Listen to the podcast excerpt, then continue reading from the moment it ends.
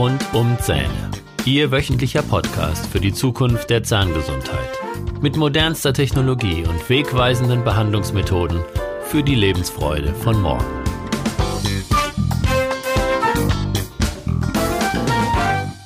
Herzlich willkommen zu Ihrem Lieblingspodcast. Ich bin Dr. Holger Stuhl und ich begrüße Sie mit Freude zu meinem Podcast mit Themen rund um die Zähne.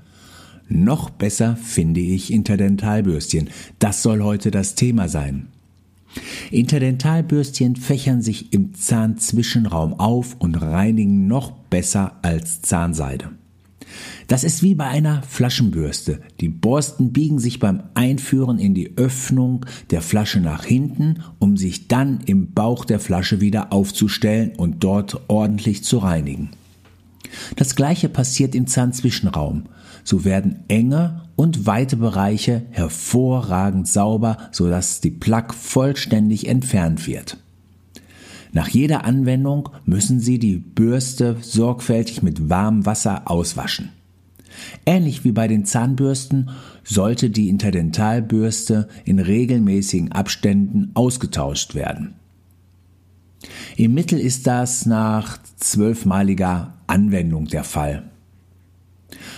Wenn Ihnen das zu mühselig ist, mitzuzählen, dann machen Sie es wie bei Ihrer Zahnbürste nach sechs bis acht Wochen spätestens ähm, austauschen und wenn Sie merken, dass der Draht sich zu sehr verbogen hat oder keine Borste mehr auf dem Draht ist, bitte dann spätestens austauschen. In Studien wurde gezeigt, dass der tägliche Gebrauch von Interdentalbürsten die Blutung reduziert. Eine andere Studie stellte auch heraus, dass Interdentalbürsten zur Reinigung der Zahnzwischenräume besser geeignet sind als Zahnseide. Hinzu kommt, dass die Patienten die Verwendung von Zahnzwischenraumbürsten einfacher finden als die Benutzung von Zahnseide. Mein Tipp ist, um wirksam zu sein, muss die Zahnzwischenraumbürste mit mäßigen, aber gut spürbaren Druck ungefähr 50 Gramm, Sie können das mal auf so einer kleinen Briefwaage ausprobieren, durch den Zahnzwischenraum gleiten. Lässt sich die Bürste ohne Widerstand durch den Zahnzwischenraum führen, dann ist sie wirkungslos. Also es darf ein leichter Widerstand zu spüren sein. Natürlich niemals mit Gewalt die Bürste in den Zahnzwischenraum einbringen.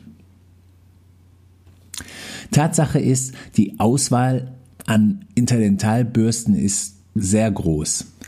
Ihre Größenkennzeichnung manchmal verwirrend und nur selten, sag ich mal, marktübergreifend einheitlich. Zudem kann sich auch ihr Design in wichtigen Details erheblich unterscheiden. Trotzdem gibt es hilfreiche Hinweise, mit denen man Qualitätsprodukte leicht erkennen kann.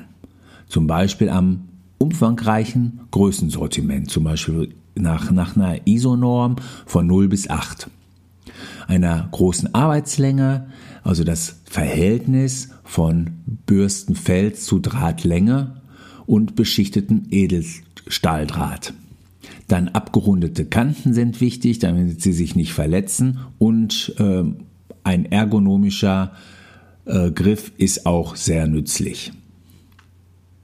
Sind die Farbkodierung und Bezeichnung innerhalb einer Marke einheitlich, erleichtert dies die Anwendung für ähm, Sie als Patient und für mich auch als Behandler.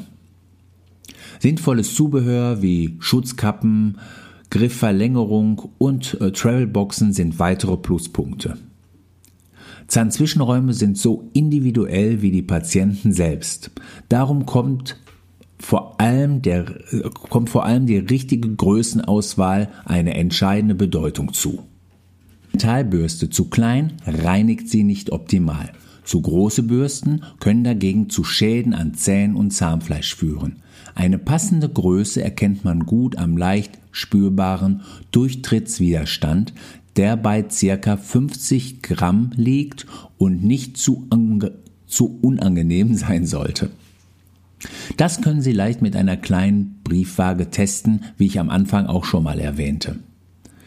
Die Borsten müssen den gesamten Interdentalraum ausfüllen und sollen dabei auch etwas unter den Zahnfleischrand reichen. Viele meiner Patienten benötigen zwei oder drei verschiedene Größen. In meiner Zahnarztpraxis erstellen wir einen individuellen Putzplan, um die optimalen Hilfsmittel zur Zahnzwischenraumreinigung zu empfehlen. Außerdem üben meine qualifizierten Mitarbeiterinnen mit Ihnen die Handhabung. Wenn Sie bisher keine Zahnzwischenraumpflege durchgeführt haben sollten, dürfen Sie zuerst mit Ihrem Zahnarzt sprechen und eine professionelle Zahnreinigung durchführen lassen, um hartnäckige Belege zu entfernen, damit Sie überhaupt eine Chance haben, optimal zu reinigen und nach vier Wochen blutungsfrei zu sein. Sie dürfen sich nicht durch anfängliches Bluten abschrecken lassen. Immer wieder teilen mir die Patienten mit, dass sie aufgehört haben, zwischen den Zähnen zu reinigen, weil sie beim Ausspülen gemerkt haben, dass Blutungen im Mund entstanden sind. Das ist jedoch nur die Reaktion des entzündeten Zahnfleischs, das nach einigen Tagen regelmäßiger Anwendung abklingt und ausbleibt. Und das sollte auch Ihre Motivation sein, denn wenn die Blutung aufhört, wissen Sie, dass Ihr Zahnfleisch gesund ist.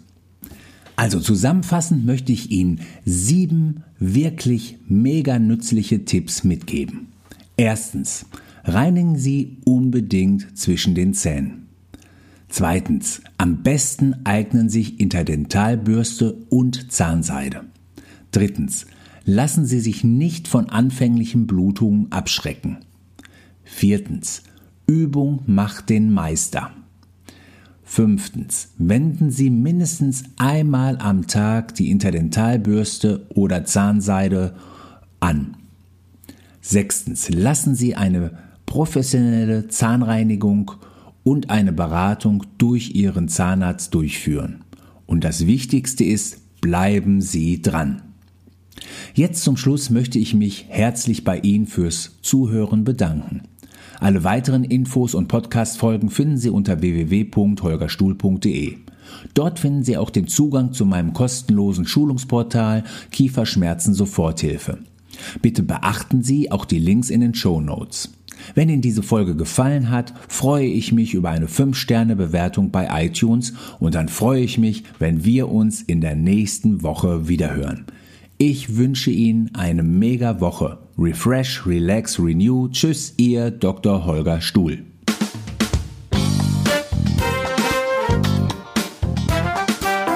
Das war der Podcast rund um Zähne mit Dr. Holger Stuhl. Weitere Informationen finden Sie auf der Facebook Fanpage und auf Instagram unter Dr. Holger Stuhl sowie auf der Website www.holgerstuhl.de.